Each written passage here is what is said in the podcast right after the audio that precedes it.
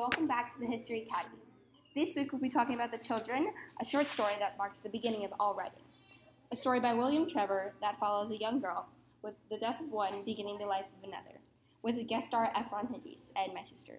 See you guys in a second. And we're back. So we're going to be reading the story, uh, The Children by William Trevor. So here goes on. We must go now, Connie's father said, and Connie didn't say anything. The two men stood with their shovels, hesitating. Everyone else, including Mr. Crozier, who had conducted the funeral service, had gone from the graveside. Cars were parked starting or were already being eased out of where they were parked, close to the church wall on the narrow road. We have to go, Connie, her father said. Connie felt in the pocket of her coat for the scarf ring, and thought for a moment she had lost it, but then she felt the narrow silver band. She knew it wasn't silver, but they had always pretended. For it to drop it on the coffin.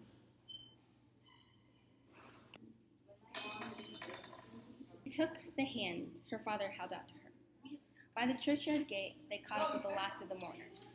Mrs. Archdale and the elderly brothers, Arthur and James Dobbs. Come to the house, her father invited them, in case an invitation hadn't already been passed on to them. But people knew. The cars that were slipping away were all going in the same direction to the house, three and a quarter miles away, still just within the townland of Farah. Connie would have preferred this to be different. She would have liked the house to be quiet now and had imagined this afternoon her father and herself gathering up her mother's belongings, arranging them in whatever way the belongings of the dead usually were arranged. Her father explained how they could be as they went along. She had thought of them alone after the funeral, doing all this because it was time for it, because there was something he felt. Her mother's dying and the death itself had been orderly and anticipated. Connie had known for months that it would come, for weeks that she would throw the scarf ring into the coffin at the very last minute. Brown Thomas's, her mother had said when she had asked where the ring had been bought and had given it to Connie because she didn't want it herself anymore. This, uh, this afternoon, in the quiet bedroom, there would be other things family brooches, familiar earrings, and clothes and shoes, of course. Odds and ends and drawers, but she and her father were up to that. All right, Connie, he asked, turning left instead of taking the Knocklofty road, which was a long way around. The things.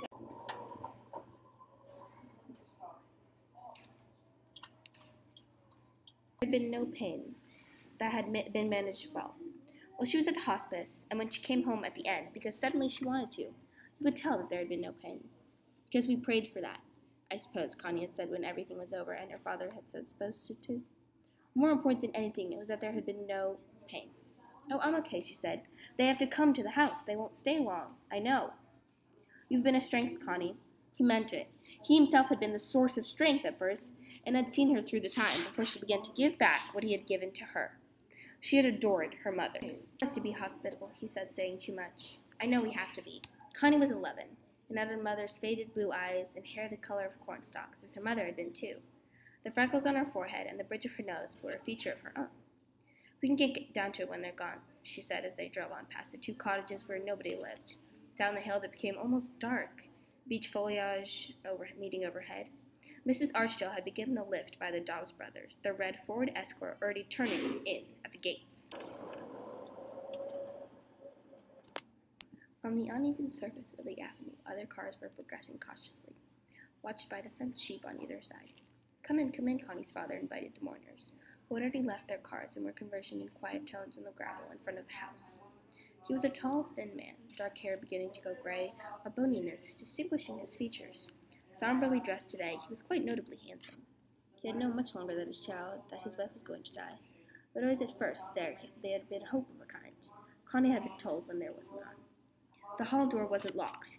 He'd left it so, wanting people to go in as soon as they arrived, but no one had. he pushed it open and stood aside. All of them would know the way, and Mrs. O'Daly would be there, tea made. When Teresa was left by her husband, she felt humiliated by the desertion. You have them to yourself, he said, with Ersatz gentleness, she considered. I promise you I won't be a nuisance about that. He spoke of their two children, who she had always believed were fonder of him than of her, they were of her. And it seemed wrong that they should be deprived of him. In her lowness at the time, she'd even said so, had felt she should be punished further for her failure to keep a marriage together. She'd lose him too. Oh no, he had protested. No, I would never do that. Among the mourners in the drawing room, she remembered that with poignancy, wondered if the pain of death, so early in a managed, left behind the same cool rawness that did not change and lingered for so long. I'm sorry, she said when Connie's father put a hand around her arm and murmured that she was good to have come. I'm awfully sorry, Robert, she said, murmuring also. She knew him as Connie's father, her own daughter Melissa being Connie's particular friend. She'd know him well. More often than not, he wasn't there when she brought Melissa to spend the day at the farm.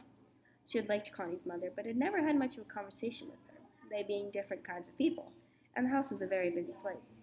During all the years Teresa had known that house, no one was employed to help in it, as no one was except for odd days during the summer on the farm itself. Teresa had guessed that present bleak occasion would be in the hands of Mrs. O'Daly, who, in her capable countrywoman's way, would have offered to see, see to things. She wasn't the only one who poured the tea now, cups and saucers laid out on the table that didn't belong to the drawing room. A small, scuttling man who worked on the roads and took on anything else he could get was handing round plates of biscuits and egg and sandwiches. He did it very well, someone remarked to Teresa. Your rector did. Yes, he did. A couple she couldn't place, whose way of referring to Mr. Crozier suggested they weren't of locality. Nodding in nervous confirmation, Teresa thought she probably would have even known them if they'd come out from Clonmel. Yes, Mr. Crozier did funerals well, she said. We're distant cousins, the woman said, a generation back. I live quite near. It's lovely here, the quiet, the man said. You notice the quiet. We didn't know until we picked up the Irish Times, the woman said. Well, we'd lost touch. Saddens us now, of course. The man nodded that into place to have lost touch. Yes. Teresa was 41, still pretty, her round face brightened by a smile that came easily and lingered, as if it belonged to those features in a way as permanent as they were themselves. Her reddish hair was cut quite short. She had to watch her weight and adamantly did so. She shook her head when O'Daly pressed his plate over bourbon creams to her. We drove over, the woman she was in conversation with imparted, from uh, Mitchelstown. Oh, good of you to come. They deprecated that, and Teresa looked around. When she woke that morning, she found herself wondering if her husband would be there. If he'd drive down from Dublin, since the death would have shocked her. But among the mourners in the drawing room, she didn't see him. It seemed quite sparse attendance in the large, ordinary furnished room, for not everyone who had been at the church had come. But Teresa knew her husband hadn't been to church either. It was years now since they'd met. He'd ceased to bother with his children as soon as other children were born to him. As good as his word about not being a nuisance, Teresa supposed. When everyone had gone, Connie helped the O'Dalys to clear up, and when that was done, the O'Dalys went too. She and her father did what her mother had requested, taking her things from the wardrobe and the dressing table drawer. Late before all that was completed, before Connie and her father sat together in the kitchen, he poached their eggs when they decided to have eggs. He asked her to watch the toast. We'll manage, he said. The farm had come to Robert when he married, introducing him to a way of life he had not sought, and which he did not imagine he would take to. In fact, he did, and over the years transformed the farm his wife had not long ago inherited and turned it from a sluggish, neglected enterprise into a fairly thriving one. It was a means of livelihood, too, and more than that, a source of personal satisfaction for Robert, that he succeeded with crops and stock about which he had once known nothing. All this continued when he was widowed, when the house and land became entirely his. There were no changes on the farm, but in the house to which Mrs. O'Daly now came for three hours every weekday morning. Connie and her father, while slowly coming to terms with the loss they had suffered, shared the awareness of a ghost that fleetingly demanded no more than to be remembered. Life continuing could not fold away what had happened, but it offered something, bearing the drama of death's immediacy. And then, when almost two years had passed since the funeral, Robert asked Teresa to marry him. It was a natural thing, having known one another through the friendship of their daughters. They had come to know one another better in the new circumstances. Teresa continued to drive Melissa to the farm, along with her much younger brother, when he was made welcome there by Connie, but was still too young to cycle. And Robert, doing his bit as often as he could, drove the two of them back to the bungalow at Ferrarbridge, where their father in his day had attempted to get a pottery going. The day he asked Teresa to marry him, Robert had looked up from the cabbages he was weeding and seen her coming towards him. Along the verge of the field, she brought him a tea in a can, which she had often did when she stayed all afternoon to save him the journey later to Ferrarbridge. A year after the death, she had begun to fall in love with him. I never knew, he said in the cabbage field when Teresa's response to his proposal was to tell him that I thought you'd turn me down. She took the can of tea from his hand and lifted it to her lips, the first intimacy between them, for their first embrace before they spoke of love. Oh, Robert, not in a million years would I turn you down, she whispered. There were difficulties, but they didn't matter, as they would have once.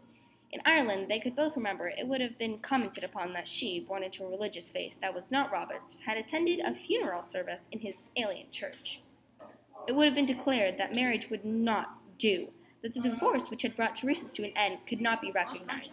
Questions would have been asked about children that who might be born to them, To which belief were they promised? In which safe haven might they know only their own kind? Such difficulties still trailed like husks caught in old cobwebs. But there were fewer interfering strictures now in how children were brought up, and havens were less often sought. A year older than Connie had received her early schooling from the nuns in Clonmel, and had gone to an undenominational boarding school in Dublin. Her brother still attended the National School at Ferrabridge. Connie went to Miss Mortimer, whose tiny academy for Protestant children, her mother's choice because it was convenient, was conducted in an upstairs room at the rectory, ten minutes away along the roof path but at the end, all three would be together at Melissa's boarding school, coeducational and of the present. How lovely all is that, Teresa murmured. There was a party at which the engagement was announced. Wine in the afternoon, and Mrs. O'Daly's egg sandwiches again, and Teresa's sponge cakes, and her brandy snaps and meringues. The sun came out after what had been a showery morning, allowing the celebration to take place in the garden. Overgrown and wild in places, the garden's neglect went back to the time of death. Although sometimes, when she'd come to keep an eye on the children, Tracy had done her best with the geranium beds, which had particularly been the task of Connie's mother. She would do better now, Teresa promised herself, looking about among the guests that she had seen among the mourners. Again, half expecting to see the man who had left her, wanting him to be there, wanting him to know that she was loved again, that she had survived the indignity he had so casually subjected her to, that she was happy. But he wasn't there, as naturally he wouldn't be. All that was over, and the cousins from Mitchelstown, with whom she had conversed on the afternoon of the funeral, naturally weren't there either. Robert was happy too, because Teresa was, and because all around him at the party there were no signs of disapproval, only signs and smiles of approbation. Because the wedding was not to take place until later in the summer, after Melissa's return for the holidays. Connie and her father continued for a while to be alone together, managing as he said they would. Robert brought half a dozen Carolized caps, a breed he had never had on the farm before. He liked every year doing something new, and he liked the caps buying and selling were a pattern. His tasks were repetition. He repaired the fences, tightened the barbed wire when it was possible, renewing it when it wasn't. He looked out for the many ailments that beset sheep. He lifted the first potatoes and noted every day the ripening of his barley. Teresa dragged clumps of scutch grass and treacherous little nettles out of the sanguineum and sylvaticum, taking a troll to the docks. She cut down the Johnson's blue, wary of letting it spread too wildly but wouldn't have known to leave the Kashmir purple a little bit longer, or the pretentious sturdy roots were a job to divide. A notebook left behind instructed her in all that. Miss Mortimer closed her small school for the summer, and Connie was at home all day then. Sometimes Melissa's brother, Melissa's brother was there, a small thin child called Nat, a name that according to Melissa couldn't be more suitable since he closely re- resembled an insect. Do you want to come with us? Teresa invited Connie when Melissa's term had ended and she was setting off to meet her at the railway station in Clonmel. Connie hesitated, then said she didn't. That surprised Teresa.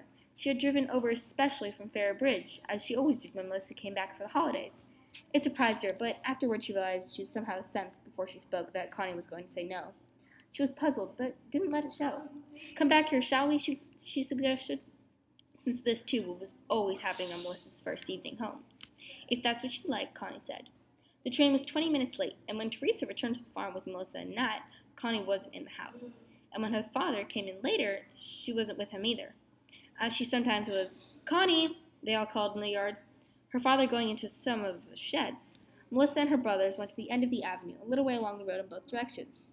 Connie, they called out in the garden, although they could see she wasn't there. Connie, they called, going from room to room in the house. Her father was worried. She didn't say he was, but Melissa could tell. So could Teresa. She can't be far, she said. Her bicycle's here. She drove Melissa to Fairbridge to unpack her things, and Nat went with them.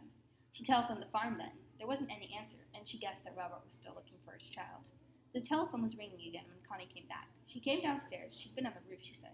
You went up the trapdoor at the top of the attic stairs. You could lie down on the warm lead and read a book. Her father shook her head, saying it wasn't safe to climb out on the roof. He made her promise not to again. What's the matter, Connie? he had asked her when she went to say goodnight.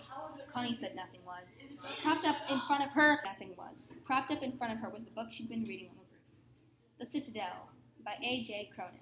Surely you don't understand that, Connie, her father said, and she said she wouldn't read a book she didn't understand. Watched the furniture being unloaded. The men lifted it up from the yellow removal van. Each piece familiar to her from the days spent in the bungalow at, the, at Fara Bridge. Space had been made. Some of the existing furniture moved out to be stored in one of the outhouses. Alyssa wasn't there. She was helping her mother rearrange in the half-empty rooms at Far Bridge. The furniture that remained, which would have to be sold in the bungalow, was because there wasn't room for it at the farm. There had been a notice up all summer announcing the sale of the bungalow, but no one had made an offer yet. Every penny would go to the farm, Connie had heard Teresa sing. Nat, whom Teresa had uh, had over had driven over earlier, watched with Connie in the hall. He was silent this morning as he often was. His thin arms wrapped tightly around his body in a way that suggested he suffered from a cold, although the day was warm. Now again he glanced at Connie, as if expecting her to say something about what was hap- what was happening, but she didn't. All morning it took Miss O'Daly brought her brought the men tea, and later, when they finished, Connie's father gave them a drink in the kitchen, small glasses of whiskey, except for the man who was the driver, who was given what remained in the bottle to take away with him. That's a lovely piece of dust, Mrs. O'Daly committed in the hall, referring to a blue and white soup tureen that the men had placed on the shelf of the hall stand. Having finished her morning's work, she had gone from room to room inspecting the furniture that had come, and and the glass in the hall. Inspecting the furniture that had come, and the glass and china in the hall. Isn't that really lovely? She exclaimed again about the soup tureen. It was cracked. Connie saw a long crack in the lid. It used to be on the sideboard of the dining room in the bungalow. She never much noticed it then, but in the hall it seemed Melissa was pretty, tall, and slender, with long fair hair and greenish eyes. She liked jokes and was clever, although she did not want to be, and often pretend she wasn't. Time to measure the maggot, maggot, she said later the same day. Her contention was that her brother had ceased to grow and would grow no more. Wait, what? Connie regularly made him stand against the door jamb of Connie's bedroom in hope of finding an increase in his modest stature. But Connie shook her head when she when this was again suggested. She was reading London's Belong to Me and went on doing. So now on his way upstairs already, for he enjoyed his ceremony, ceremony, ceremonial attention, looked disappointed. Poor little maggot, Rose said. Poor little maggot, Connie. You've gone and upset him.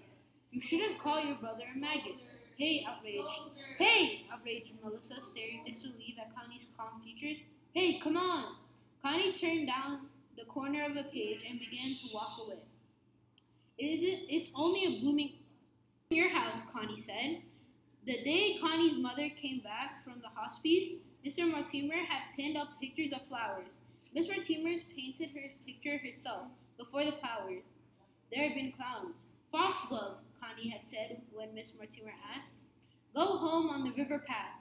Connie had been thinking of that, of the four new pictures on the schoolroom well, of Miss Mortimer saying that soon there would be a cowslip left anywhere. The schoolroom stayed on her on in her mind. Nearly always when she was going home, the writing on the blackboard, the carpet and board showing all around it, the table they sat at Miss Mortimer's too. The, rec- the rectory itself stayed in two flights of stairs. The white hall door, three steps to three steps to gravel. Her father didn't wave when she saw him coming toward her. It was drizzling, and she thought that that was maybe why he was coming to meet her. But often in winter it rained, and he didn't. It was her mother who used to. Hello, Connie, she said. He said, and she knew that what, and he knew that her mother had come back from the hospice as she had. Said. He took her hand, not telling her because she knew she didn't cry. She wanted to ask in case it was different from what she is, but she didn't because it didn't want her here if it was. Oh, it's all right, her father said. He went with her to the room, and that had become her mother's overlooking the garden. She touched her mother's hand, and he lifted up her up so that he could kiss her on the cheek, as often he'd done before. Mr. Crozier, the rector, was standing by the windows in the drawing room when they went downstairs again. she hadn't known he was there. Then the O'Dalys came. You stay here with me, Miss O'Daly said in the kitchen. I'll hear you in your reading. But it wasn't reading on a Tuesday. Another verse to learn instead, and six sentences to write. You're going to write them then? Miss O'Daly asked. You're going to think them up? She didn't want to. She learned the verse and said it to her father when he came to sit beside her. But the next day she didn't have to go to Miss Mortimer's. People came in the morning. She could hear the footsteps in the hall and the stairs. She couldn't hear voices. It was in the afternoon that her mother died. That's not like Connie, Robert said. No, it isn't. When Teresa had been told by her children what Connie had said to them, she had guessed with a sudden bitter intuition that everything going well was over, and she had wondered where she and Robert had gone wrong. Robert was simply bewildered. The wedding to be conducted by Mr. Crozier as a purely family occasion was less than three weeks off. No going away afterward, no honeymoon, because the time of the year on the farm wasn't ready. Connie said. Teresa shook her head. She didn't know but suspected nothing else, and was right. We wanted to be married, Robert said. Nothing was going to stop that now. Teresa hesitated, but only for a moment. Nothing is, she said. The children children managed to get on, even when they're strangers to one another. Teresa didn't say that being strangers might make things easier. She didn't say it because she knew she didn't know why that should be. But Melissa, who never wept, wept often now, affected as a stranger, would not have been. The books Connie pretended to read were in the dining room bookcases on either side of the fireplace. They had been her mother's book, picked up at the country house auctions, some thrown away when the shelves became full, all of them old, belonging to another time. The man with red hair, her mother said, You'll love that. And Dr. Bradley remembers. At the random harvest, only Jamaica Inn retained its paper jacket, yellow without a picture, and the stars looked down. Her mother had said, You'll love the stars look down. Connie took it to the roof to lead to, to the lead-covered gully she had found, wide enough to lie on between two slopes of slate. Every time she went there, she wished she didn't have to obey her father, disobey her father, and always took care not to spend too long there in case she was discovered. Sometimes she stood up, protected from sight by the bulk of the chimney, and far away saw her father in the fields, or Teresa among the greenings. Sometimes Melissa and Nat were on the avenue, Nat on the carrier and Melissa on of Melissa's bicycle. His small legs spread wide so they, they wouldn't catch in the spokes. Teresa felt that she never loved Robert more, and felt that she was loved herself, more steadfastly even than before, as if she thought the trouble brought such closeness. Or was there panic? She wondered in um, other moments, was it panic? Was it in panic that the depths of trust would be trapped? Was it in panic that she widowed and the rejected protected that what they had been able to protect before? She did not know the answers to her questions. It only seemed all wrong that a child's ob- obduracy should mock what was so fairly due. Connie! Robert found her in the outhouse where the furniture was.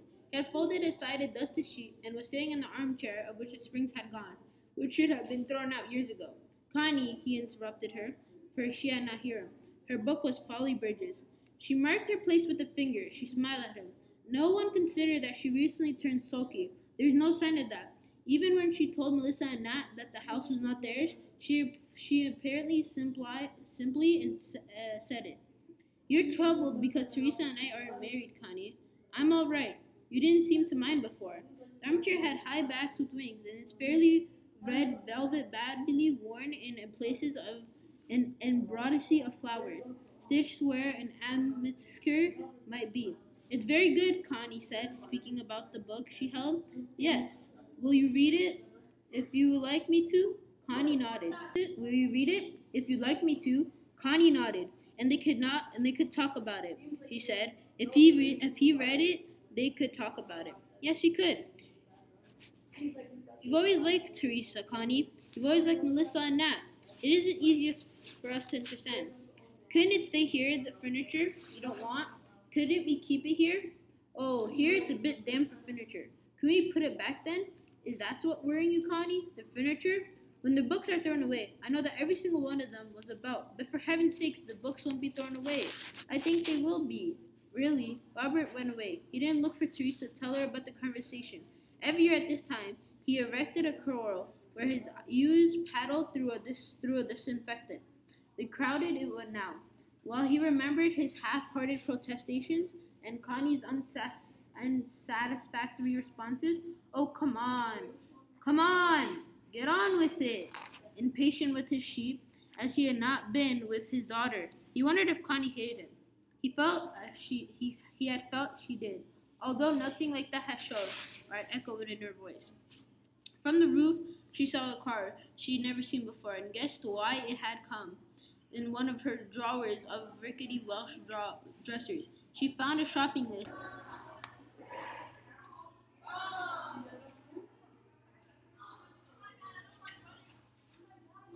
She thought she remembered it lost.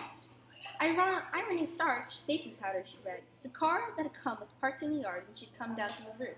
A man was standing beside it. He referred to the furniture that was to be sold, as Connie had thought he might. Anyone around, he asked her. It was a big, red, faceless man in shirt sleeves. He thought he'd never find the house, he said. He asked her if she was expected, if this was the right place, and she wanted to say it wasn't, but Teresa came out of the house then. Go and get your father, she said, and Connie nodded and went to where she'd seen him on the roof. Don't sell the furniture, she begged, instead of saying the man had come. One night, when the wedding was five days away, Teresa drove over to the farm, about to go to bed. She knew she wouldn't be able to sleep, and wrote a note from Melissa saying where she was going.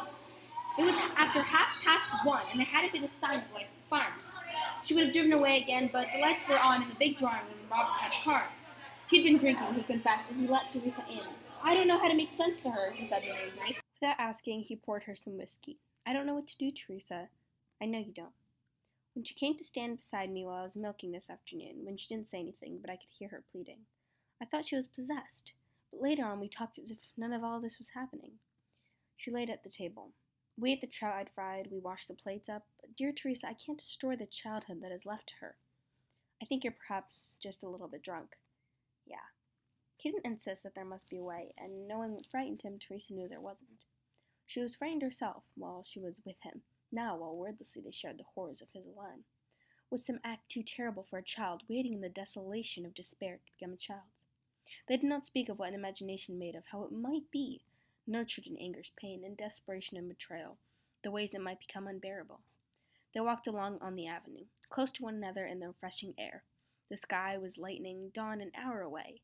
The shadows of danger went with them, too treacherous to take chances with. Our love still matters, Teresa whispered. It always will. The calf had been born and safely delivered. It had exhausted her father, Connie could tell, and Ray, that had begun a week ago, had hardly ceased, washing his winter seed into a mud. It'll be all right, he said. He knew what she was thinking as he watched her being careful with the plates that were warming in the oven, careful with the coffee she made, letting it sit at the moment. Coffee at supper time was what he'd always liked. She hated milk, and poured it from the saucepan. The bread was sown and slices waiting on the and butter beside them. There were tomatoes, the first of the Blenheims, the last of the Tayberries, pork steak browned on the pan. It was not all bleakness. Robert was aware of that. In moments like the moments that were passing now, and often too at other times, he discerned in what his daughter's obituary, obducery, a spirit still there that was not malicious. In the kitchen that was so familiar to both them, and outside in the raw cold of autumn, when she came to him in the fields, she was, as events had made her, the recipient of a duty she could not repudiate. It had seemed to her that an artificial household would demand that she should, and perhaps it might have. Robert had come to understand that Teresa confessed that nothing was as tight as she'd imagined. There were no rights that canceled other rights, less comfort than she'd thought for the rejected and the widowed, and no fairness either. They'd been hasty, she to say, although two years might seem a long enough hiatus. They had been clumsy and not known it. They had been careless, yet were not careless people. They were little to blame, but only that and Robert knew that time in passing would settle how the summer had been left. Time would gather up the ends to see to it that his daughter's honoring of a memory was love that mattered so and mattered even